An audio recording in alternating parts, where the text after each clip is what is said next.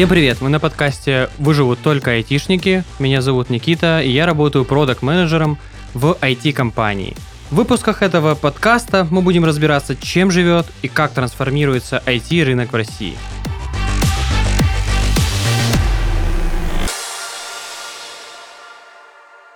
Сегодня мы поговорим э, с Григорием Зориным, который работает разработчиком в российской IT-компании. В частности, он специализируется на языке Java. А разговор у нас будет о языках программирования, э, о том же Java, Python, Rust и других. Э, какие языки сейчас в тренде, на что стоит обратить внимание, какой язык стоит учить, а о каких языках вообще лучше забыть. Гриша, привет. Привет. Для начала я вообще спрошу, почему ты выбрал именно Java? То есть есть такое большое многообразие языков, почему именно он? Знакомство с Java у меня произошло не совсем по классическому стандартному сценарию. Я вообще начал знакомство с миром именно прод-программирования как Oracle-разработчик. И, как бы, как мы все знаем, Oracle с Java идут почти, почти что рука об руку. И, соответственно, дальше как-то мои интересы больше сместились на Java. И Java фреймворки и так далее. В общем, тех времен все покатило, и дальше я, собственно, стал обычным Java-разработчиком. А вот э, многие путают э, Java и JavaScript разработчики. Я думаю, что если ты в нескольких словах расскажешь, что есть что и почему Java это гораздо более серьезная вещь, нежели э, JavaScript. Ну, это вообще классика, можно сказать, для всех джавистов путать Java и JavaScript. Э, в основном их путают не сами джависты, а HR, э, вплоть до того, что даже в моей компании мне в резюме иногда записывали JavaScript, хотя я практически с ним как профессионал не знаком, знаю так по верхам. Я думаю, что основная идея, основная проблема, так скажем, если это можно назвать проблемой Java и JavaScript, в том, что у них просто созвучные названия. Как HR набирают названия, э, они не видят, что после, дальше, после Java, после слова Java дальше идет скрипт, и так и оставляют. Ну, в принципе, все мы люди, все мы ошибаемся, это нормально. А вообще у этих двух э, языков есть на самом деле общее прошлое. То есть JavaScript в принципе позаимствовал большую часть синтаксиса, особенно старый JavaScript, из э, непосредственно самого Java. Дальше он, конечно, стал эволюционировать сам, то есть с той реализацией ECMAScript, который есть сейчас, очень мало осталось от классической Java. Ну, в принципе, я думаю, только синтаксис и остался, потому что, ну, у меня есть небольшой опыт, но я не могу сказать, что я полноценный JavaScript. Вот. Собственно, я думаю, что основная причина, почему их путают, это просто созвучие в названиях. Но все-таки что-то общее между ними есть? Или было очень-очень давно? Очень давно, да. Синтаксис, опять же, остался. Но сейчас они фактически это два разных языка. Какое основное преимущество Java? Э, если учитывать сейчас такое стремительное развитие .NET Core, я знаю, что считается, что основное преимущество это кросс-платформенность. Э, это все еще кросс-платформенность или нет для Java? Да, конечно, Java сохранила кросс-платформенность. Это, в принципе, концепция managed кода. Э, про изменения в .NET платформе я особо глубоко не знаю, какие у них новые фичи там появились. В принципе, Java остается, по сути, индустриальным форматом. То есть новые проекты, много легаси, это болезнь всех джавистов. А, собственно, Java остается актуальной, у нее есть свои преимущества перед остальными языками. А, ну хорошо, ты говоришь о том, что у Java есть преимущество перед другими языками. Вот, допустим, если взять, да, далеко не ходить и посмотреть в список топ-5 самых популярных языков программирования. Java там, скорее всего, уже не будет. Но в 2022 году очень сомнительно. Но я вот смотрел такую достаточно свежую статистику, он, наверное, все-таки еще в топ-5, и он стоит э, чуть ниже питона. А, вот, Что э, логично, да. Да, в чем основное преимущество, допустим, Java перед питоном или питона перед Java? Э, ну, так как я уже говорил что, до этого, что у меня есть все-таки небольшой опыт с питоном в том числе, э, начнем, наверное, с конца что Python лично для меня, кроме DevOps практик, это еще возможность быстрого прототипирования. Сюда бы я добавил еще такую вещь, как низкий порог вхождения. У Python он все-таки ниже, чем у Java, потому что те вещи, которые на Java даже не скомпилируются, в Python, в принципе, могут быть каким-то образом за счет особенностей языка и среды разработки скомпенсированы. В Java же все строже. И в плане типизации, и организации кода, и каких-то, ну, дальше уже технические подробности. А, да, а, почему Java все еще остается в трендах? Ну, во-первых, это индустриальный формат, прям вот программирование как индустрия. Соответственно, все legacy проекты в основном на Java. И дальше их э, люди стараются сопровождать в, той же, в том же языке, в той же парадигме, поэтому еще очень долго-долго он будет находиться, ну, минимум в топ-10. Кроме того, сама Java развивается, это не какой-то там устаревший legacy. Думать, что Java на UI невозможно, потому что она медленная, это все-таки уже, э, ну, не совсем, не совсем актуальная информация. То есть можно сделать реально быстрые Java кроссплатформенные приложения с красивой UI. -кой. Соответственно, кроме непосредственно Java, а, мир около Java может предлагать различные JVM, тот же самый GraalVM, у которого есть совместимость уже с другими языками программирования. А, кроме того, есть Kotlin, который вообще отдельный мир, то есть там как разработка бэкэнда классического в виде Java-сервисов, так и мобилка, десктоп, UI а, и, ну, собственно, это такая, скажем, очень могучее ответвление э, от Java. Вот. И оно, в принципе, сейчас только-только набирает популярность. Собственно, поэтому я думаю, вот если все, что я сказал до этого, обобщить, э, именно поэтому Java будет оставаться в трендах. Почему такое место? Ну, я уже сказал. Достаточно высокий порог хождения, нужна инженерная культура. Угу. А ты вот сказал, что на UI Java будет достаточно медленная. А вот какое сейчас тогда самое оптимальное решение по скорости? Смотря о каком UI говорим мы, то есть это мобилка, это десктоп, это просто веб-интерфейс, это embedded системы, то есть э, везде по-разному. Ну, у мобилы, как я уже сказал, есть Kotlin, опять же, там вообще своя кухня. Python, э, возможно, где-то местами. Э, в основном, я так понимаю, до сих пор большинство э, приложений именно UI-часть пишется все-таки на C подобных языках, то есть C-Sharp, .NET платформа, вот, хотя и на Java встречаются. Забыл упомянуть еще такую вещь, как Flutter. Привет, огромный привет Google, который, по-моему, в последнее время очень большие а, тратит очень много усилий на то, чтобы продвинуть этот язык. Ну, там, язык Dart, а сама, так скажем, SDK, даже не знаю как это, фреймворк даже этого языка Dart, это уже Flutter для, конкретно для организации тех же самых кросс-платформенных интерфейсов. Собственно, по-разному. На Java очень тяжело сопровождать интерфейс, я знаю сам. То есть даже тот же FX, который преподносился, как мы отказываемся от свинга, а, тяжело сопровождать. Из-за того, что, так скажем, в Java есть определенные подходы по организации кода, и для интерфейсной части приложения не всегда подходит. Неудобно. В том же самом Flutter гораздо проще. Вот ты назвал такое большое количество технологий, такое большое количество языков, а вот можно ли назвать себя именно Java разработчиком, потому что по сути как бы ты являешься разработчиком на многих языках и я бы не сказал, что я, так скажем, многостаночник. Основной стек Java, то есть все я бэкэндер, Сервисы на бэкэнде реализуются в основном с моей помощью на Java. Вот. Э, то, что я знаком с другими технологиями, это нормально, потому что на бэкэнде довольно часто приходится между собой дружить различные приложения, написанные на различных языках. Не всегда есть возможность отгородиться какой-то очередью, файловой системой, базой данных. Приходится взаимодействовать с ними напрямую и решать проблемы тоже напрямую. А, мы затронули с тобой э, Python, или как называют его Python. Э, я даже не знаю, как правильно, но мне как-то привычные... Java или Java? Ну... Да, это вопрос вкуса. А, если говорить о Python и Big Data, то есть эм, я знаю, что Python занимает одну из Э, лидирующих позиций в работе с большим объемом данных. Э, так ли вообще это и верно ли так говорить? Да, абсолютно так. И более того, так как у меня есть опыт организации именно Big Data проектов именно на питоне.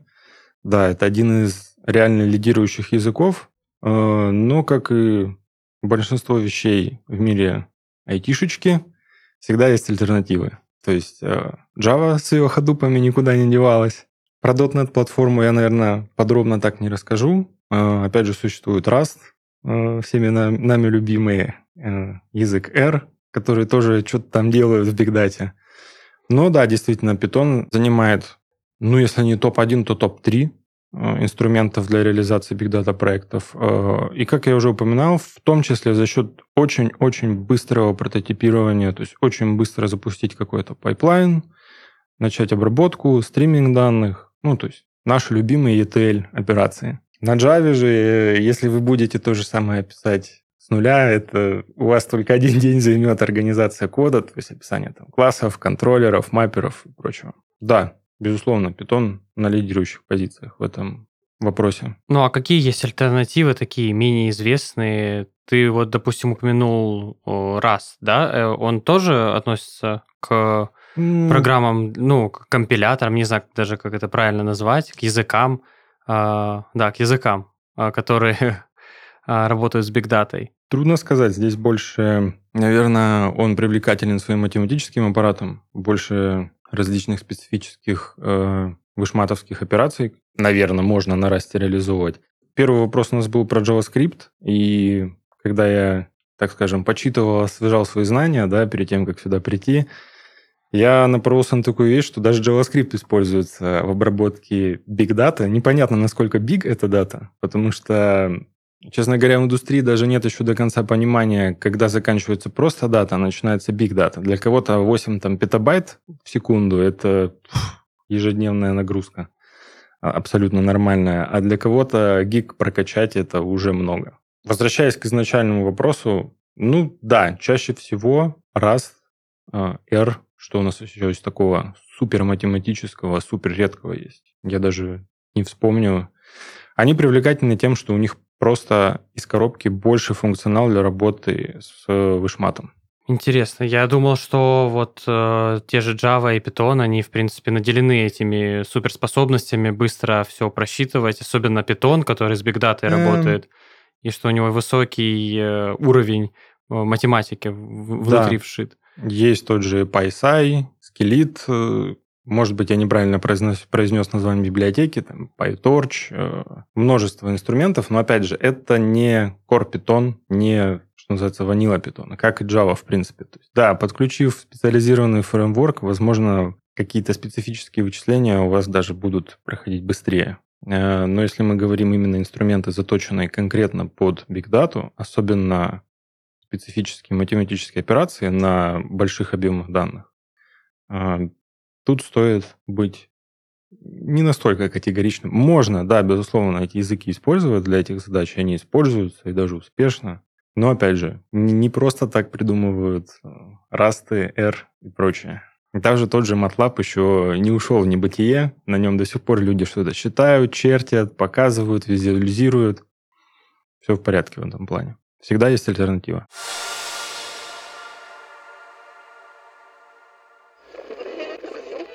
Начни все с чистого листа. Девиз тех, кто раз и навсегда стирает память о бывшем парне или девушке, которая разбила сердце, о семейной трагедии. Да о чем и о ком угодно.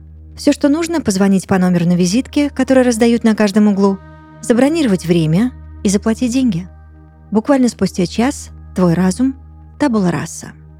Эдвард не понимал людей, которые шли на это – его знакомые и друзья один за другим ходили стирать свои воспоминания или, как они говорили, очищать разум от мусора. Что ж, если воспоминания – это мусор, пусть так. Эдвард не поддерживал такие решения, но не высказывался резко против, потому что понимал, что это личный выбор каждого. Для Эдварда вся эта мифическая история о новом начале была всего лишь маркетинговой уловкой, которую он распространял, как и многие другие. Чудо-швабры, волшебные микстуры от всех недугов, кольца с натуральными камнями, которые толкали по дешевке, тысяча и одна сказка о прекрасном будущем. Эдвард занимался рекламой всего этого барахла, сколько себя помнил. Конечно, у него получалось придумывать новые и новые идеи о том, как продавать такой товар максимально выгодно. Он договаривался с рекламодателями о том, как выгоднее преподнести их товар и решал конфликтные моменты.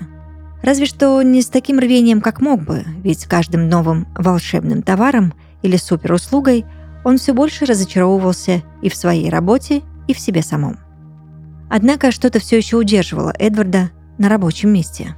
Он не мог сказать, что это было, но случались какие-то моменты просветления, когда отдаленно знакомый голос в голове говорил, что все еще не так плохо. Все, что он делает, здорово и круто, потому что Эдвард – мастер своего дела. Каких еще поискать? Эти моменты Эдвард ценил, и только благодаря им собирался с силами и печатал очередной буклет с отдыхом вашей мечты. С работы он не уходил по одной простой причине. Эдвард попросту не знал, кем хочет быть. Ни идей, ни мыслей, никаких либо стремлений по причине отсутствия мыслей. Замкнутый круг, повторяющийся снова и снова до бесконечности.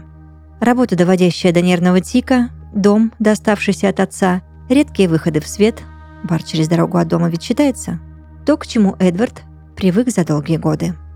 Последней каплей стала огромная партия рекламных листовок с очередным приспособлением для дома, который выполняет функции блендера, холодильника, уборщика и персонального психолога. Утрировано, конечно, но суть ясна. Эдвард даже не старался вписаться в техническое задание заказчика. Набросал что-то свое и оставил до лучших времен. Или до дедлайна. «Начните свою жизнь с чистого листа», – проговорил голос автоответчика в первую очередь. А затем начал надиктовывать, какие цифры нажимать, чтобы записаться на сеанс по стиранию памяти о дурном событии. Нажмите 2, если вы хотите стереть воспоминания, связанные с работой. Нажмите 7, если запрос срочный. Нажмите 0, чтобы подтвердить.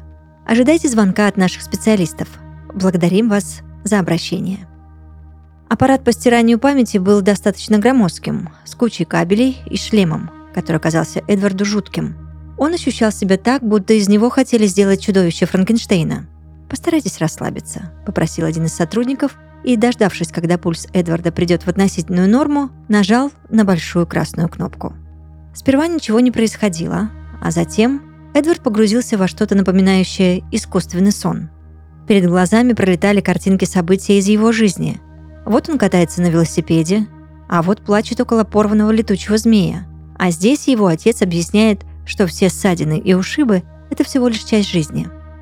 Эдвард ощутил себя как никогда спокойно.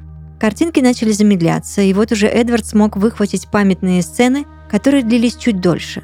В одной из них он снова видел отца, который рассказывал маленькому Эдварду о том, что в жизни бывают взлеты и падения, и нужно помнить о том, что есть что-то более важное – Отец всякий раз напоминал о том, что все в жизни может измениться, кроме дела всей жизни. Он показывал Эдварду свой альбом, в котором хранились фотографии. «Всегда помни о том, что существуют две стороны одной медали», – звучал голос отца. Тот самый, который не раз вытаскивал Эдварда с самого дна. И если сейчас ты видишь не ту сторону, что тебе нужна, переверни ее. Эдвард очнулся обновленным и задался целью вернуть воспоминания об отце – на чердаке дома, среди кучи старых вещей и пыльных коробок, он нашел один из тех альбомов, что увидел в момент обнуления. Пролистал страницы с выцвевшими от времени фотографиями, некоторые из них показались ему странно похожими. Эдвард еще раз посмотрел на каждую из них, пытаясь углядеть сходство. Отец на каждой из фотографий становился все старше, но кое-что не менялось.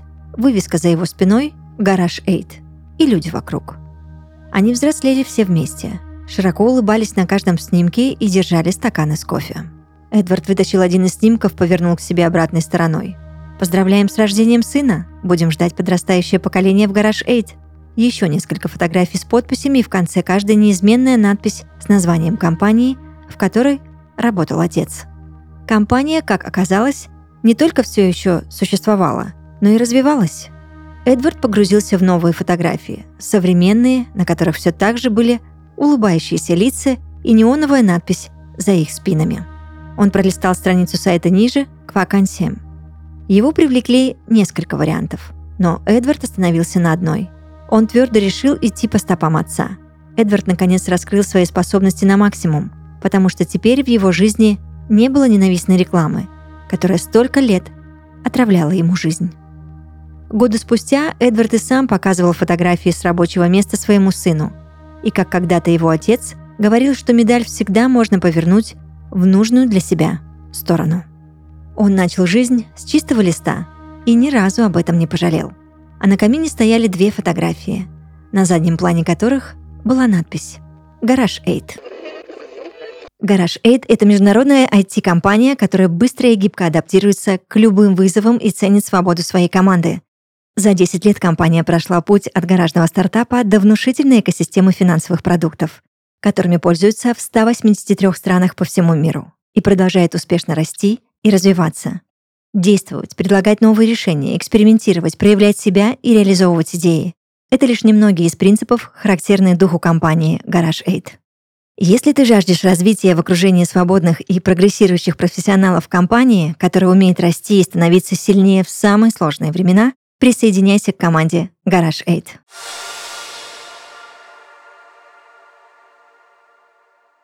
А Если отойти от Java, Python, Big Data, э, есть вот э, .NET Core, есть C++, C-Sharp, которые должны э, между собой очень хорошо взаимодействовать. Почему бы не написать все вот на C, на C++, C-Sharp?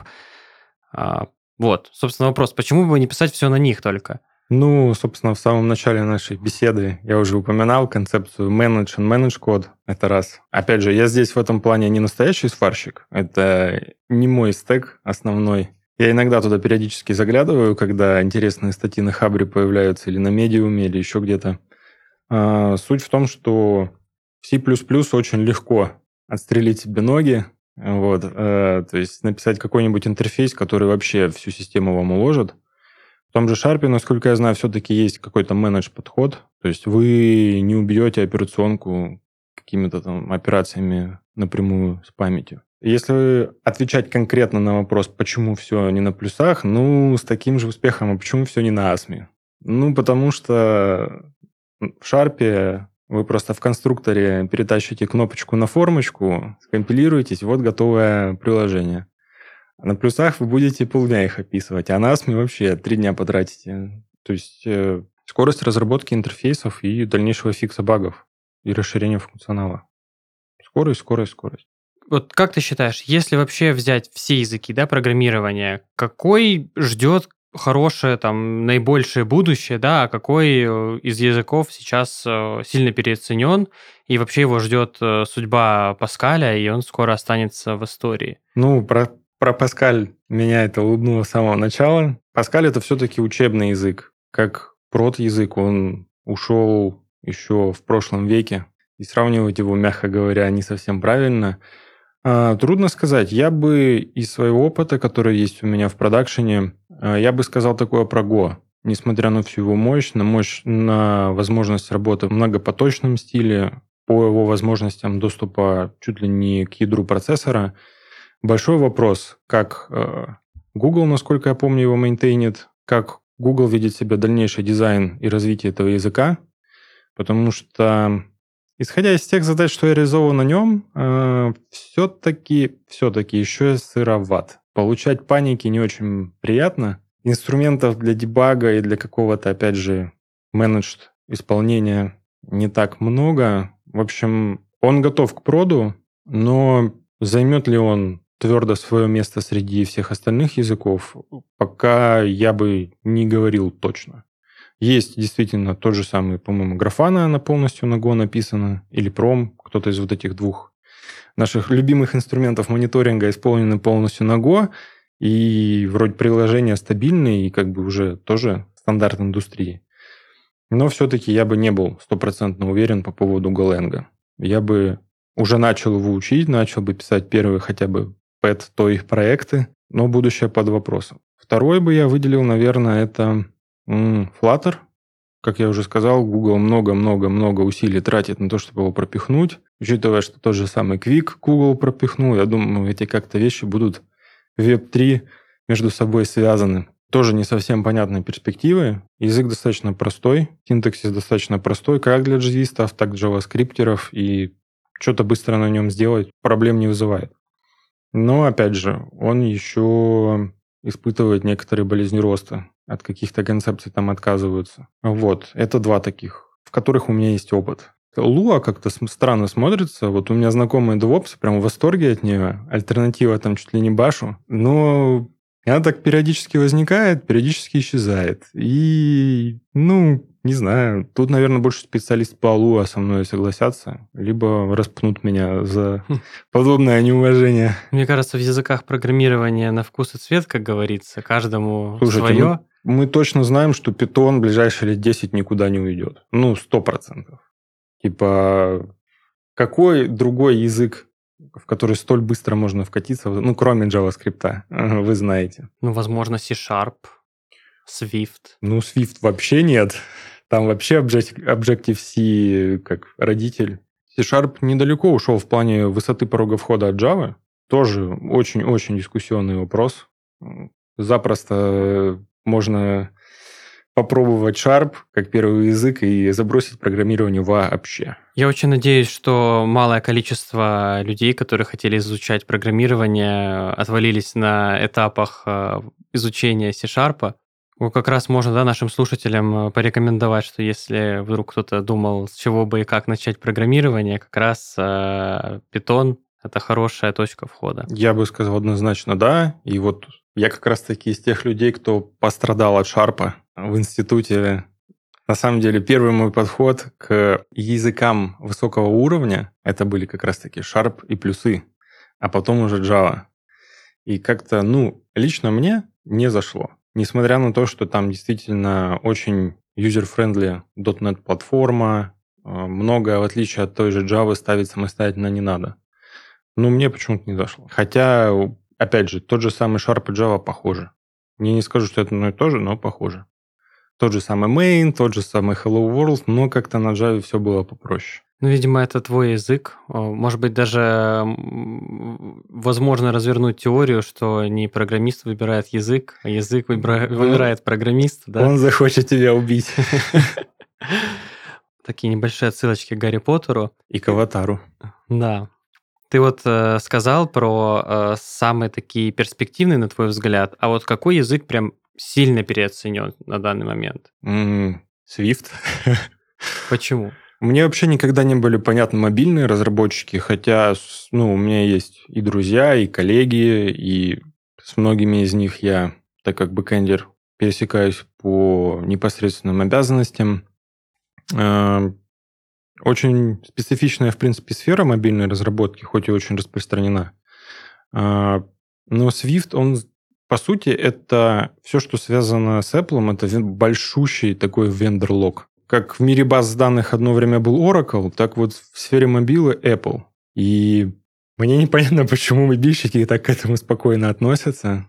То есть э, очень сильно переоценен. Если бы я был молодым мобильщиком, я бы, наверное, все-таки погружался больше в сторону андроида потому что Apple, учитывая еще их проблемы с безопасностью, несмотря на то, что они всем активно рассказывают, как они беспокоятся о своих конечных пользователях, ну, что-то количество дыр, которые регулярно находят во всех устройствах Apple, не только в телефонах, меня, честно говоря, пугает. Вот. Ну и опять же, вендор-лог чисто на одного производителя. Не знаю, как люди с этим живут, но, судя по зарплатам и довольным лицам, нормально живут получше даже некоторых бэкэндеров. Ну, насколько я знаю, если вот верить голой статистике, э, на iOS э, покупок э, гораздо больше, чем на Android. Возможно, это и является причиной, почему люди выбирают Swift и мобильную разработку исключительно. Возможно, потому что пользователи яблочной продукции просто более платежеспособны, чем все остальные.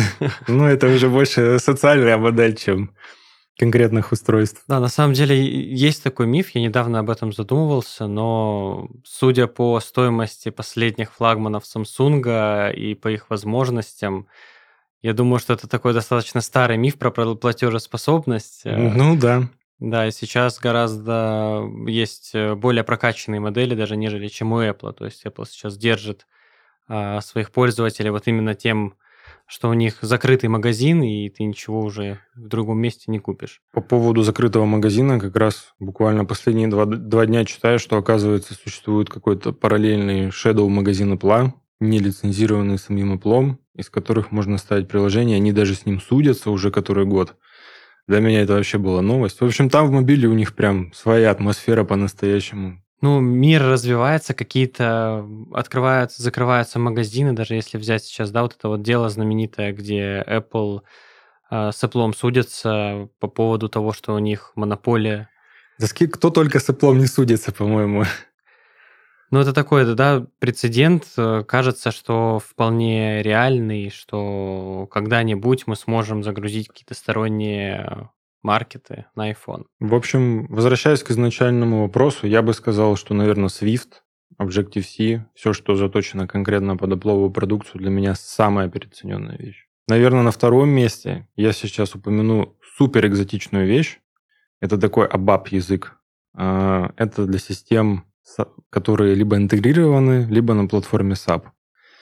Там безумное количество бабла, но SAP настолько редок, что я даже не знаю, какой смысл имеет вкатываться в эту предметную область, с учетом последних событий, что они отовсюду из тяжелой промышленности в России по официальным заявлениям стараются уйти. В общем, перспективы этого языка, несмотря на достаточно серьезные зарплаты и востребованность специалистов, я смотрю международный рынок регулярно, там специалисты АБАП реально нужны. Для меня сомнительны. Ну, то есть можно сказать, что языки с самым большим потенциалом — это Go, и самым таким переоцененным — это Swift. Можно, ну, получается, что тут чаша весов, битва Apple и Google. И, Снова. Да, получается, что э, на одной чаше весов оказывается два э, гиганта, и они, ну... Опять так, друг с другом да, борются. В, в противоположных позициях. Э, вроде Swift такой, э, ну, достаточно раскрученный, а Go сейчас только развивается. Ну, посмотрим, к чему эта битва приведет. Ну, кроме Go, я бы еще Flutter, как угу. второе секретное оружие. И я вот могу заблуждаться, по-моему, его тоже Google пушит изо всех сил. А, учитывая Web 3.0, который вот-вот придет, но никак не придет, как Дед Мороз. А, я бы еще, наверное, ставил на вот на Dart.js, на Flutter. Возможно, в Web 3.0 он взорвется так, что нам не снилось, и мы забудем и про Swift, и про Go, и про Python, и про Java, и про Sharp. Вообще про все забудем, все будем писать на Flutter. Я думаю, что мы поживем и видим. Обязательно, обязательно. Надеюсь, что этого не произойдет. Индустрии всегда нужны альтернативы. Ну, как показывает опыт, э, не всегда они есть.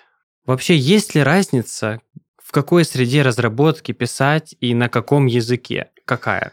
Многие мне сейчас скажут нет, что он несет. А на самом деле, да. Я как человек, который 20 лет своей жизни страдал от близорукости, могу сказать, что правильно организованная как минимум цветовая схема может серьезно сохранять ваше здоровье, как минимум глаза. Это раз. А второе – это удобство, потому что когда вы растете в профессиональном плане, а, вы привыкаете к некоторому функционалу, каким-то шорткатом, ну, комбинации клавиш. И это достаточно серьезно может э, вашу эффективность подорвать, либо увеличить. Поэтому для меня пересаживаться с Eclipse на IntelliJ, с IntelliJ обратно на Eclipse всегда достаточно проблематично.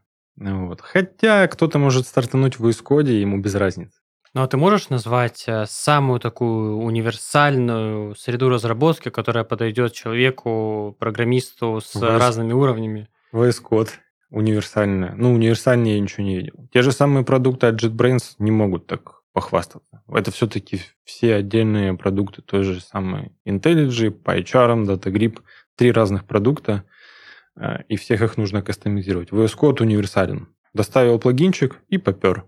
Окей, звучит очень, очень круто. И на любом языке можно туда абсолютно без проблем Из да, своего войти арсенала никаких проблем не встречал. Угу.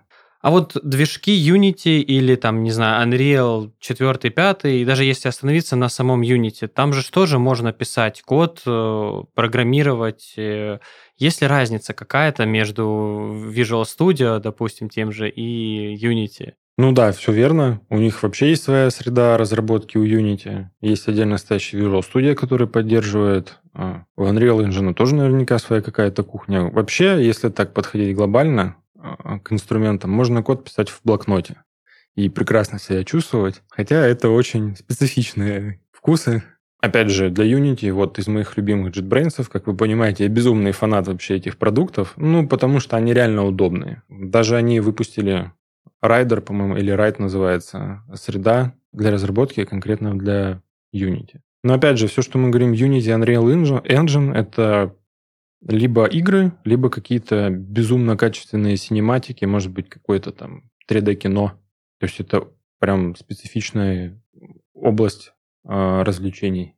Вот, то есть такие специализированные люди этим занимаются. Они, может быть, знают какие-то дополнительные еще вещи. Описал ли ты или делал ли ты когда-нибудь свою игру на любой платформе, может быть, в той же Unity?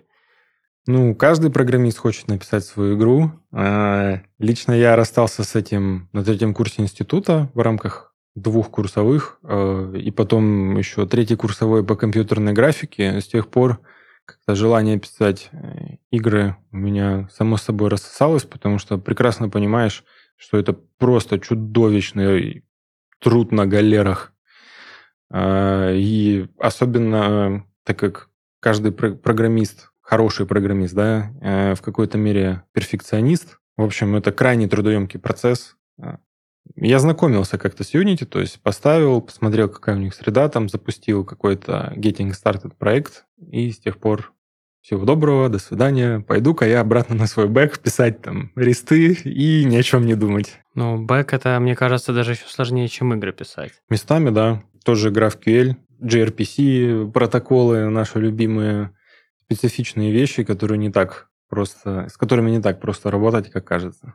Мы поговорили с тобой уже сегодня о, о многих вещах, э, и думаю, что логично было бы э, уже под конец интервью поговорить о гите, который о. объединяет вообще, можно сказать, практически все языки. Есть ли какие-то нюансы по работе с гит э, и с разными языками программирования в нем? Да, есть сразу могу сказать. У меня, к сожалению, есть опыт работы с Mercurial. Эм, это, так скажем, альтернатива Git. Там используется абсолютно другой подход. Это типа децентрализованного хранилища. Мне не зашло. Хотя многие прям верещат, как это удобно, как классно. Не нужно синхронизироваться, не нужно пулиться. Просто у себя в локалочке что-то делаешь и потом отправляешь всем остальным. Мне не зашло. Хотя говорят, что типа он и быстрее, и, опять же, безопаснее для непосредственно исполнителя, ну, то есть для, в локалочке для вашей. Вот. Мне как-то ближе гид подход. А ты вот сказал про децентрализацию. Это какая-то блокчейн-технология нет, или что-то нет, попроще? Нет, нет, гораздо проще. Просто смысл Git а в чем? Что у вас есть общее централизованное хранилище, как правило, есть там свой master, develop, test, неважно. Э, и вы все туда радостно дуете из своих э, веток, feature, bugfix ов и прочего. Cherry-pick аете что-то, Cherry-pick аете, да? за это нужно отдельно как бы э, беседы проводить. Эм, да, делаете диссекции для git blame ов и прочего. В общем, классные модные слова. А, собственно, Меркуриал исповедует абсолютно противоположный подход. Вы каждый ответственно ведете свой локальный репозиторий, и отправляете, рассылаете, так скажем, всем остальным, кто работает с копиями этого репозитория на своих локалках, только то, что считаете нужным. Вот это такой глобальный подход. А не возникает ли конфликтов? Регулярно. Так а почему Меркуриал тогда лучше, чем гид? Говорят, что он быстрее, и опять же, эти конфликты, они возникают не на общем репозитории, а конкретно у вас на локальном, ну, на вашей машине. У других они могут просто не возникнуть, эти конфликты. Мне кажется, что Может... программирование без конфликтов это какая-то утопия. Когда... Возможно, я просто тупой и не понял общую концепцию Меркуриала, но мне лично не зашло. Вот. Хотя это одна из альтернатив, известная мне. Мне кажется, просто многие привыкли к гиту, и даже если ты работаешь с какими-то другими технологиями, то все равно у тебя гит, он, как можно сказать, всегда с тобой, Точно. чем бы ты ни занимался. Большое спасибо тебе за интервью. Э, перед э, окончанием я хочу задать тебе вот прям последний вопрос. Что бы ты мог порекомендовать начинающим программистам? Вот кроме э, питона, да, может быть, какие-то советы просто с чего начать? Ну, общий совет, что не бояться пробовать.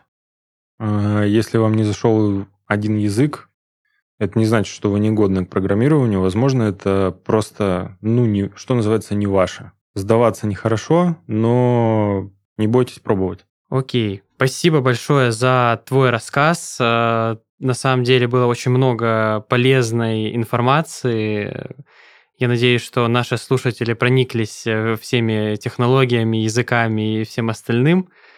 А, а сегодня мы говорили о разных языках программирования и их будущем. А, в гостях у нас был Григорий Зорин, разработчик, э, который рассказал нам о Java, Python и большом множестве других языков и технологий. А, в конце у меня всегда есть вопрос, но только к нашим слушателям. А, в этот э, раз вопрос такой. Стоит ли нам ожидать появления идеального и универсального языка программирования в обозримом будущем?